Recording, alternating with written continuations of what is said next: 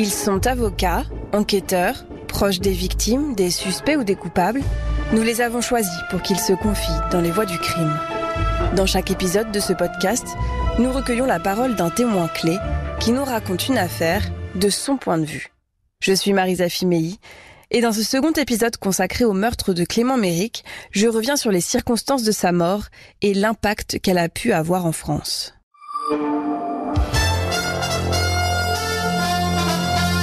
Pour réagir à, à cette scène d'ultra-violence hier, hein, sur fond de règlement de compte politique entre extrême droite et, et antifasciste, la, la victime, Clément Méric, dix-neuf ans, on vous le disait, est toujours dans un état de mort cérébrale. Euh, Georges Brunier, qui est allé sur place ce matin, nous expliquait que le scénario se précise avec une rencontre assez fortuite finalement dans un magasin de, de vêtements, euh, une première agression verbale, semble-t-il, de la part de, de Clément Méric, et par la suite donc un règlement de compte musclé dans la rue à la sortie, avec notamment un coup de poing américain euh, extrêmement euh, violent. Ce sont les premiers éléments de l'enquête qui semblent ressortir. François Hollande a très fermement condamné cette agression. Manuel Valls s'est lui aussi rendu sur place ce matin, euh, rue Caumartin. Euh, il estime qu'un groupe d'extrême droite est bien au cœur de, de cet assassinat, mais il recommande la prudence sur les circonstances de, de ce face-à-face. Le cinq juin deux mille treize, Clément Méric est en état de mort cérébrale après avoir été frappé au visage par un militant néo-nazi à la sortie d'une vente privée à Paris. Il décède le lendemain à l'hôpital. C'est un séisme politique. Aussitôt, ses camarades de l'action antifasciste, l'A F A, se mobilisent pour lui rendre hommage et alerter sur la violence de l'extrême droite qu'ils combattent. Dans le premier épisode consacré à ce qui est devenu l'affaire Clément Méric, la mère de Clément, Agnès, nous racontait comment elle avait vécu la mort soudaine de son fils au milieu des médias et des polémiques. La voix du crime de ce second épisode, c'est Claire Cosquer. En deux mille treize, elle était en première année de master à Sciences Po et était amie avec Clément. Ils militaient ensemble au sein d'un syndicat étudiant. Bonjour Claire Cosquer. Bonjour Marie Zafimehy. Comment vous apprenez ce qui s'est passé le jour des faits, ce cinq juin deux mille treize ? Alors, je reçois un appel téléphonique d'une, euh, d'une autre membre du syndicat auquel on appartenait avec euh, Clément, donc euh, Solidaires Étudiantes. Je suis euh, chez moi en train de travailler sur, euh, sur mon mémoire. À l'époque, je suis en, en master de, de sociologie et de philosophie. Et moi, d'habitude, je décroche pas quand euh, mon téléphone sonne. Je déteste les appels. Euh, je comprends pas pourquoi les, les gens n'envoient pas des textos. Et la plupart de mes amis proches le savent et donc ne m'appellent pas. Quand je vois le numéro euh, s'afficher sur mon téléphone, euh, j'ai euh, un mauvais pressentiment. Et je décroche. L'appel n'est pas si catastrophique. Ce que j'entends comme nouvelle, c'est euh, les copains ont été agressés, Clément est à l'hôpital, son cœur s'est arrêté, mais les pompiers ont réussi à le faire repartir. Et donc à ce moment-là, moi, ce, ce que je me dis, c'est... Euh, Ok, il s'est passé quelque chose de grave, mais, euh, mais il est tiré d'affaire. Donc ce que je fais, c'est d'abord, je pense que je, je préviens euh, d'autres personnes, d'autres, euh, d'autres étudiants et étudiantes de Sciences Po, d'autres membres du syndicat, et euh, je me rends euh, en métro à l'hôpital. Assez vite, euh, le rassemblement s'étoffe. Il euh, y a euh, pas mal de gens qui arrivent, qui affluent euh, à cet endroit-là. À ce moment-là, il y avait un petit groupe de personnes qui, avaient, qui étaient en contact avec euh, le personnel médical et, euh, et qui avaient aussi pu entrer euh, dans la chambre euh, voir Clément. C'était pas mon cas, c'était pas notre cas. Et donc, on est dans le flou et euh, au, au départ, on est un peu euh, tous, euh, toutes et tous, Dans, euh, plutôt dans l'attente du bon, d'une bonne nouvelle, quoi. On ne s'attend pas du tout à ce que, euh, à ce qu'on nous annonce la mort de notre ami. Mais finalement, la nouvelle arrivera et ce qui est curieux, c'est que je ne me rappelle plus euh, vraiment comment. C'est-à-dire que je me rappelle d'un moment où d'un coup, euh, tout le monde est au courant, où euh, d'un coup, euh, l'atmosphère de ce rassemblement a complètement changé. Mais je ne me rappelle pas par où l'information arrive et je ne me rappelle pas qui nous le dit. À partir de ce moment-là, euh, les choses vont très vite. C'est-à-dire que, euh, comme euh, le, la, la nouvelle de, du fait que ben, un jeune syndicaliste euh, et antifasciste avait été euh, agressé, était dans un état critique, avait circulé assez vite, dans le milieu euh, militant parisien, il y avait des militants euh, qui étaient très chevronnés, qui étaient euh, dans ce petit rassemblement informel euh, à l'hôpital, qui très vite nous disent euh, il va falloir euh, être présent médiatiquement, il va falloir parler à la presse. Et on va euh, rédiger euh, très vite euh, un premier euh, communiqué en donnant euh, deux contacts presse. Déjà parce qu'on est... Euh, On est assez vite confronté euh, bah, à, à l'intérêt de la presse pour cet événement. Euh, en repartant à pied euh, de l'hôpital, on est euh, accosté par un premier journaliste, donc il est très tard dans la nuit. Euh, il est, euh, je sais pas quelle heure il est, mais il est plus de minuit, c'est sûr. Il est, et on est accosté par un journaliste euh, d'I Télé qui veut euh, avoir ses premières informations. On constate aussi que euh, la nouvelle euh, de sa mort a déjà été annoncée sur Twitter par... Euh, par un membre éminent du, du parti de gauche. Donc on voit, on a déjà un avant-goût de ce qui va se passer, ou du moins ce qui se passera si euh, on euh, ne fait pas l'effort, nous, d'occuper le terrain médiatique. Donc votre numéro se retrouve en bas de ce communiqué de presse. Euh, j'imagine qu'à partir de là, c'est une avalanche euh, d'appels téléphoniques. Vous ouais. qui n'aimez pas les appels téléphoniques. Effectivement, surtout le, le lendemain matin. Donc, pas mal de rédactions appellent pour euh, faire confirmer euh, l'information. Euh, on n'a pas grand-chose à leur dire de plus que ce qui est euh, déjà dans le, dans le communiqué. À partir de là, on veut, euh, on veut écrire davantage et on va prendre le temps, dans les jours qui suivent, de, d'écrire quelque chose de, de plus étoffé, de plus politique, qui inscrit euh, la mort de Clément dans euh, un contexte euh, de montée de l'extrême droite de rue en particulier. Ce texte euh, sera euh, ensuite publié et euh, traduit euh, dans de, no- de nombreuses langues et va être un peu le point de départ de euh, notre analyse politique de cet événement. Ce qui est certain, c'est qu'à Sciences Po, où euh, Clément Méric poursuivait ses études, il était connu comme un garçon engagé à gauche, sympathisant du parti de gauche, militant antifasciste. Charlotte Arrigoni, vous êtes d'ailleurs sur place rue Saint-Guillaume, où on imagine que l'émotion est très forte. Ah oui, évidemment, et près de trois cents personnes sont toujours rassemblées ici devant les grilles de l'établissement. Alors, il y a de l'émotion, mais aussi de la colère. Parmi eux, il y a Camille. Elle est étudiante en première année. Elle était dans la même promotion que Clément. Ça nous touche beaucoup. C'est... On est quand même une communauté soudée, et aussi politiquement.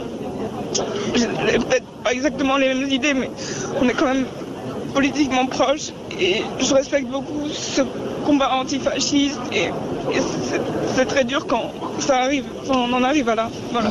Clément était très impliqué dans la vie étudiante. Paul Bernardet est président de l'U N E F à Sciences Po. Euh, même moi qui ne le connaissais pas personnellement, euh, je me sens profondément euh, touché par, par ce meurtre. Parce que c'est quelqu'un qui a été euh, tué par ses idées, qu'on est nombreux à les partager et qu'aujourd'hui eh ben, on n'est plus en sécurité euh, à cause de ces groupes-là. Alors l'émotion oui, mais aussi la colère. Louis Simon est étudiant en deuxième année. Je suis profondément en colère, je suis révolté. Je suis révolté en deux mille treize que des gens meurent pour leurs idées, comme ça peut, ça peut exister dans d'autres pays, où, où c'est, c'est tragique, c'est dramatique, dramatique. Je pense qu'on ne mesure pas la portée, ce n'est pas un simple cas isolé, c'est, c'est dramatique. Donc Clément était à, à Sciences Po, vous aussi. Comment vous vous êtes rencontrés tous les deux ? Alors je l'ai rencontré euh, très vite, en septembre, euh, je pense, immédiatement après la... La rentrée, on organisait des, des réunions pour refonder euh, un syndicat. Un syndicat qui avait euh, donc pour euh, caractéristique principale d'être euh, fondé sur un principe d'autogestion, c'est-à-dire que toutes les décisions étaient prises dans l'horizontalité. C'était un principe qui avait, euh, je pense, séduit euh, Clément, qui lui venait d'une tradition euh, libertaire, et donc il croyait beaucoup à ce, à ce principe euh, d'autogestion. C'était un, donc un des plus jeunes dans le syndicat, parce qu'il était en première année, et il était très discret. Il venait en réunion quand même, pas à toutes, mais il venait en réunion, et euh, il prenait peu la parole. Clairement, on sentait que les réunions, c'était pas euh, la façon dont il préférait euh, intervenir syndicalement et, et politiquement.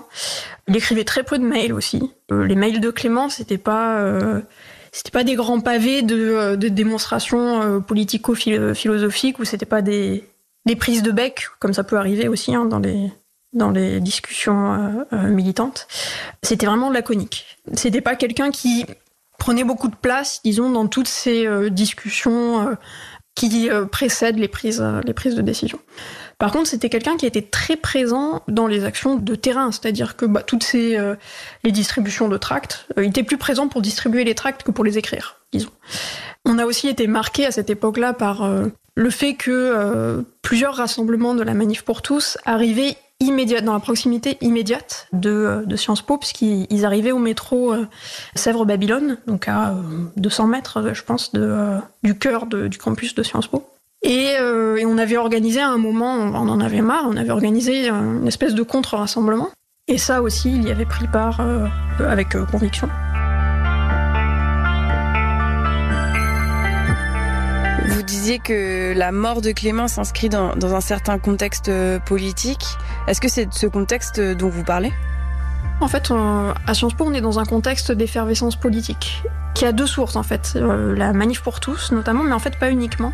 C'est-à-dire qu'il y a eu la, la, le décès de Richard Descoings, qui était le, le directeur historique de l'établissement, et euh, la désignation euh, assez mouvementée et un peu trouble de son successeur. Et donc il y a toute une mobilisation locale à Sciences Po qui va se traduire par euh, des occupations d'amphis, euh, pour euh, notamment défendre de notre côté une certaine vision de l'établissement, alors qui euh, en l'occurrence était assez euh, abolitionniste du statut de grande école, euh, plutôt pour une réintégration de, de Sciences Po pleinement dans l'enseignement public, et cetera. Enfin, je ne vais pas entrer dans les détails.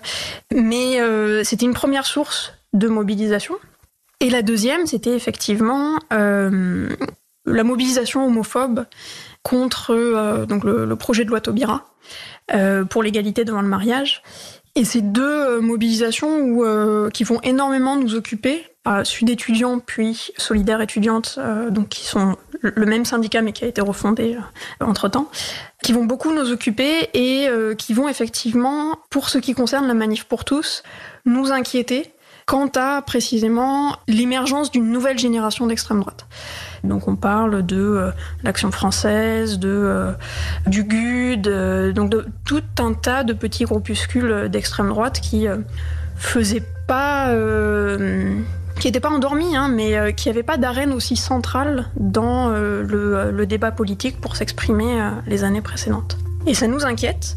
C'est dans ce contexte que la, la mort de Clément nous apparaît, c'est-à-dire que on la voit euh, effectivement liée à euh, une montée de euh, spécifiquement l'extrême droite de rue, celle qui euh, choisit la, la rue et la violence euh, physique pour s'exprimer.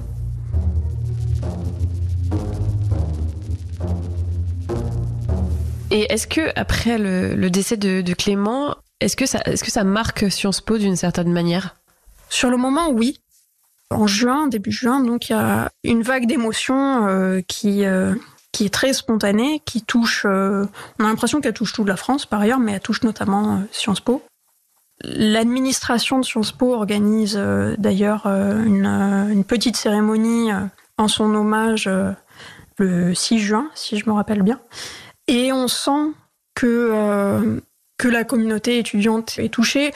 En tout cas, la communauté étudiante euh, de gauche, disons en général, on a des marques de, euh, de solidarité, d'affection qui nous viennent de, de différents endroits, euh, de l'autre euh, grand syndicat qui était l'U N E F, euh, des partis politiques qui étaient représentés euh, à Sciences Po, du collectif féministe. Euh, ça vient un peu de partout.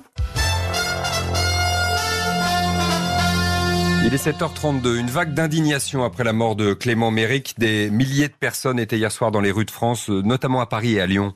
Oui, plus d'une soixantaine de rassemblements au total pour rendre hommage au jeune homme de dix-neuf ans. Plus jamais ça pouvait-on entendre, notamment effectivement à Lyon, où près d'un millier de personnes ont manifesté, principalement des étudiants d'extrême gauche, très actifs dans une ville où les jeunes des deux extrêmes, hein, gauche et droite, se frictionnent régulièrement à l'université et en dehors. Reportage de Frédéric Perruche du bureau R T L de Lyon. Alexandre, oh, On les appellera Vincent et Mathieu, méfiants à l'égard de la presse, ils préfèrent ne pas donner leur vrai prénom. Tous deux sont étudiants, militants d'extrême gauche, viscéralement antifascistes. On est là pour dire qu'on ne se taira pas et qu'on continuera à combattre les idées fascistes partout où elles s'expriment.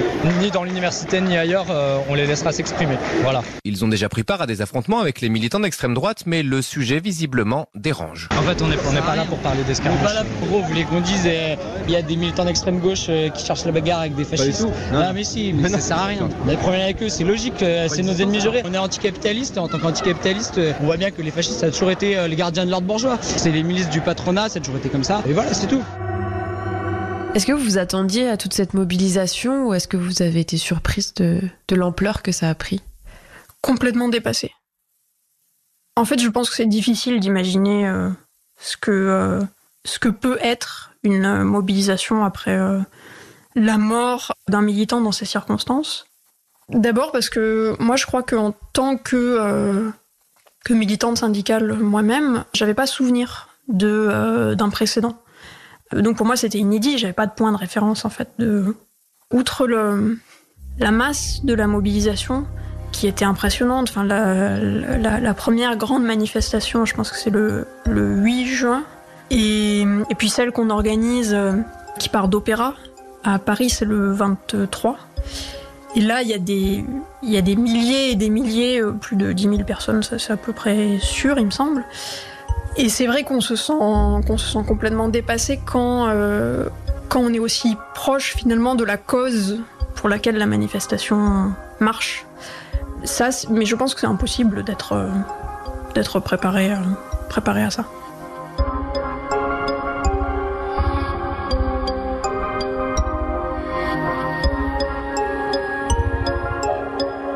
Les agresseurs de Clément appartiennent au groupuscule d'extrême droite Troisième Voie.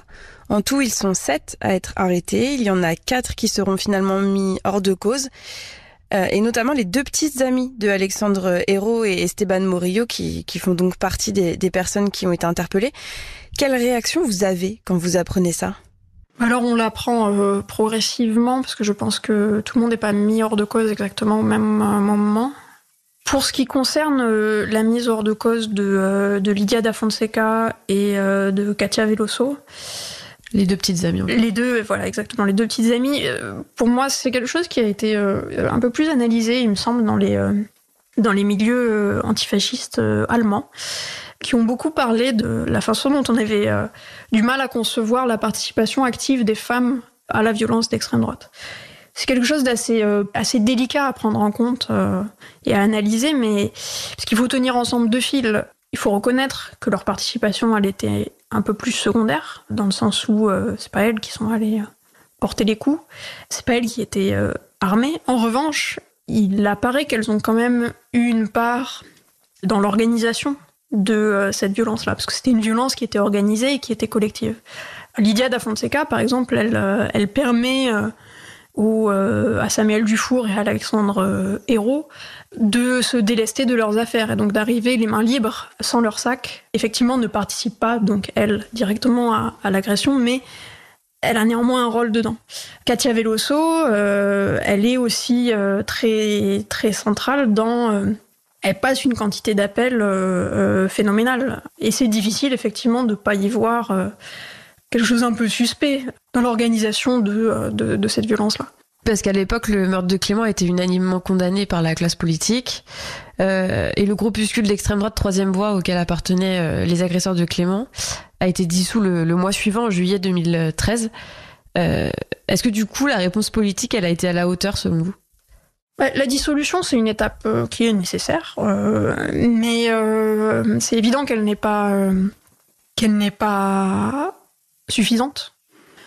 Déjà dans le sens où elle avait été, euh, elle avait été anticipée, alors de façon un peu euh, bravache peut-être. Serge Ayoub avait lui-même euh, autodissous euh, Troisième Voie et sans doute les J N R. Serge Ayoub, c'est la personne qui était à la tête de ces deux Serge organisations. Serge Ayoub, voilà, c'est ce, ce leader, euh, c'est ce leader historique euh, du milieu néo-nazi euh, euh, parisien. Et donc, il avait anticipé et annoncé que Troisième Voie était, était, s'était autodissoute. Le problème de la dissolution, c'est, c'est qu'en fait, elle n'empêche pas la reformation. Pour moi, l'enquête, elle a un point euh, central de, euh, d'insatisfaction. C'est la façon dont Serge Ayoub a été euh, laissé en dehors de l'enquête. Je crois que j'ai, j'ai revu le, le, le chiffre il n'y a pas longtemps. Je crois que euh, Serge Ayoub, il appelle euh, Esteban Morillo trente-six fois. Et juste avant euh, l'agression, il y a un appel qui dure, euh, qui dure environ une minute. Pour moi, c'est incompréhensible que euh, il n'ait pas eu davantage de compte à rendre sur la teneur de cet appel. Surtout quand on sait à quel point le, toute la culture de cette extrême droite-là est organisée autour du culte du chef, et c'est une culture extrêmement hiérarchique. C'est difficile d'imaginer que la teneur de cet appel n'engage pas très directement la responsabilité d'Ayoub dans la violence qui s'est déchaînée après et dans la mort de Clément.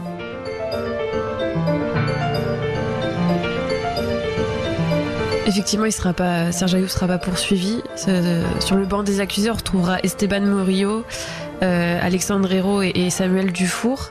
Le procès s'ouvre en septembre deux mille dix-huit. Euh, dans quel état d'esprit vous êtes euh, le premier jour d'audience ? euh, Dans une très grande tension. Bah alors, premièrement, parce que euh, moi, c'est la première fois que je vais à un procès euh, d'assises. Et aussi parce que j'ai l'impression qu'on arrive à un moment euh, de potentielle clôture pour moi de euh, d'une séquence qui a duré euh, qui a duré cinq ans et euh, et dont j'attends qu'elle soit qu'elle soit clôturée. Ouais. Et quelle impression vous avez des trois accusés? Vous les voyez pour la première fois? Qu'ils sont bien déguisés. Faut se représenter que les jeunes hommes qui euh, aspiraient à entrer dans les J N R, donc ces jeunesses nationalistes révolutionnaires qui sont l'espèce de de corps soi-disant d'élite dont s'entoure euh, Serge Ayoub, c'est des gars qui passent leur vie en salle de musculation, euh, qui par ailleurs euh, mangent probablement euh, pas mal de créatine et autres euh, protéines ou produits dopants, qui sont gonflés, quoi, qui euh, qui sont très impressionnants euh, physiquement, euh, qui sont euh, qui ont le crâne rasé. Et à l'époque, euh, alors Hérault moins, mais euh, Dufour et Morillo, ils, c'était quand même... Euh, quand on les voyait sur les photos, euh, on se disait qu'on n'avait vraiment pas envie de les croiser dans la rue.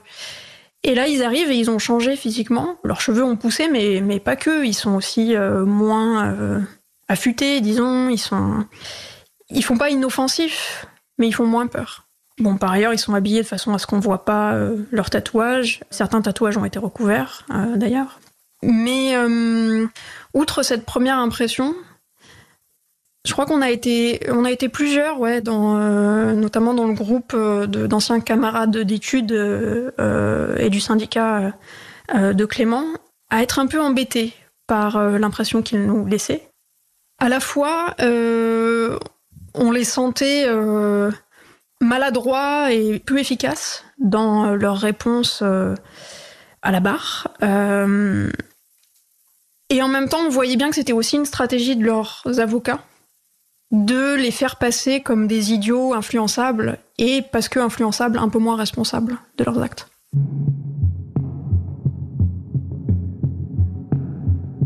Euh, et quel, quel est le moment qui vous a le plus marqué ? Je pense qu'il y a deux moments. Il y a le verdict, bien sûr, qui est un moment où, euh, où euh, je crois que je, je, je prends une amie qui est à côté de moi dans les bras et on se dit euh, « Allez, maintenant, on sort de cette salle, c'est fini. Euh, » On n'a plus à, à avoir euh, ces mecs dans notre vie, en fait. Qui est un moment, de, pour moi, de grand soulagement.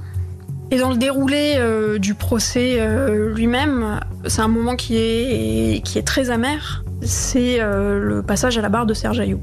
Qui, pour moi, est, est un moment qui, qui, à la fois, fait la, la démonstration de, euh, de qui est cette personne, qui est glaçant, parce que... Euh, on a vraiment l'impression de, de se retrouver avec un, un mini-fureur euh, sous, sous les yeux.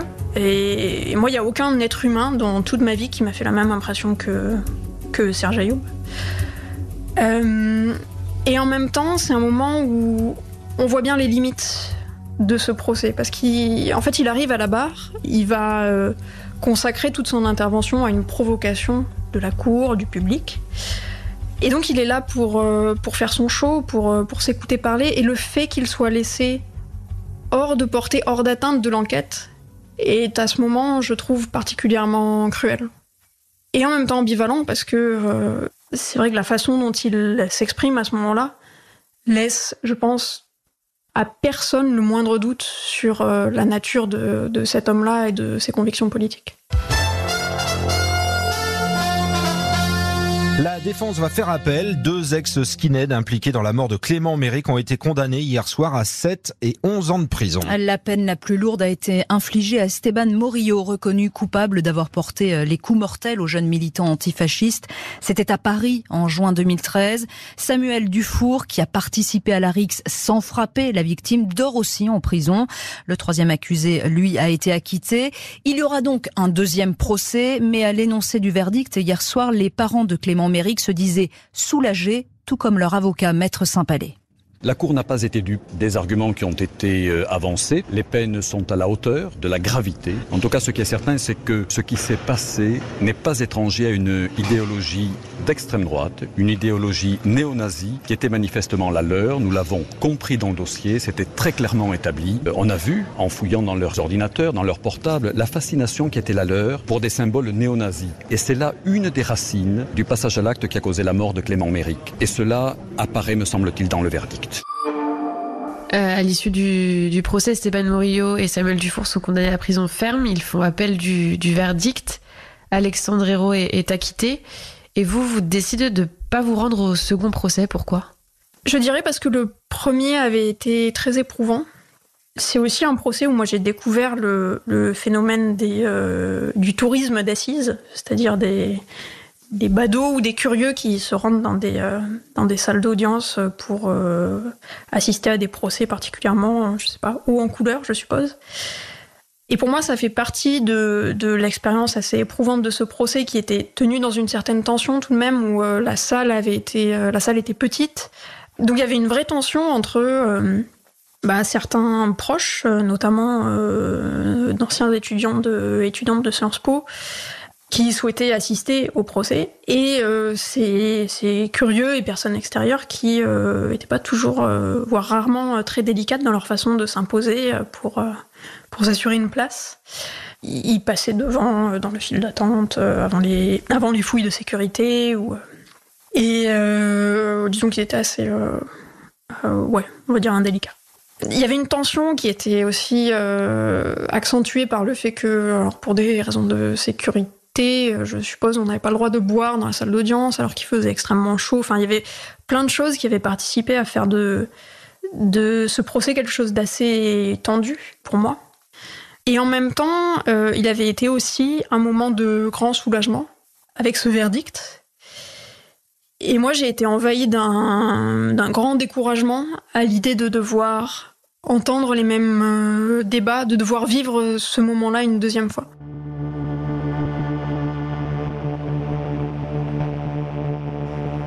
Lors de ce deuxième procès, le procès en appel qui s'ouvre en deux mille vingt et un, Esteban Morillo et Samuel Dufour sont respectivement condamnés à huit et cinq ans de prison ferme. C'est le verdict définitif.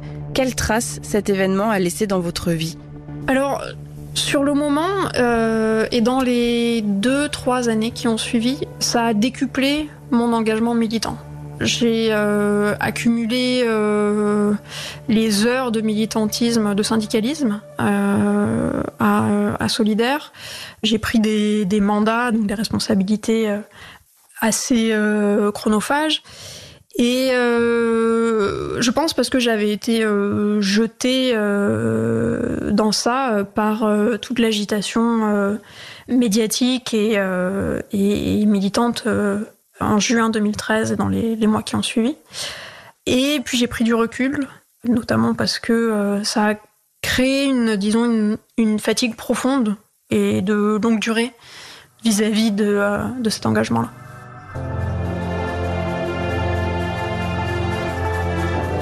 Et aujourd'hui, quel souvenir euh, vous gardez de, de Clément ? Je garde surtout le souvenir d'un... d'un jeune homme euh, un peu espiègle, qui, euh, qu'on n'entendait pas pendant, euh, pendant une heure de réunion, et puis euh, qui balançait une petite pique ironique euh, qui euh, vexait quelqu'un ou, euh, ou faisait rigoler tout le monde. Enfin, le souvenir aussi d'un, d'un jeune militant très, très curieux, des nouveaux discours politiques qu'il a aussi découvert en, en arrivant euh, à Sciences Po c'était, euh, et en arrivant à Solidaires, qui était un syndicalisme un peu différent de ce qu'il avait euh, connu, euh, connu avant. Et le souvenir de quelqu'un qui, euh, moi, m'a aussi euh, beaucoup apporté euh, personnellement, qui a euh, changé ma vision sur, euh, sur, euh, sur certaines choses. C'est quelqu'un qui avait une vision très poussée et très intéressante de ce que peut être euh, l'action politique qui, qui était effectivement une forme assez euh, joyeuse et créatrice d'action, euh, d'action politique. Et qu'il faisait, euh, qu'il faisait très bien, lui, dans son, euh, dans son militantisme quotidien.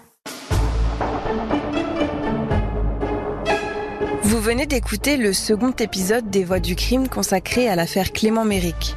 Vous pouvez réécouter cet épisode et retrouver les précédents sur l'application R T L, R T L point F R et toutes nos plateformes partenaires. Merci à Étienne Villan pour la prise de son et la réalisation. À très bientôt.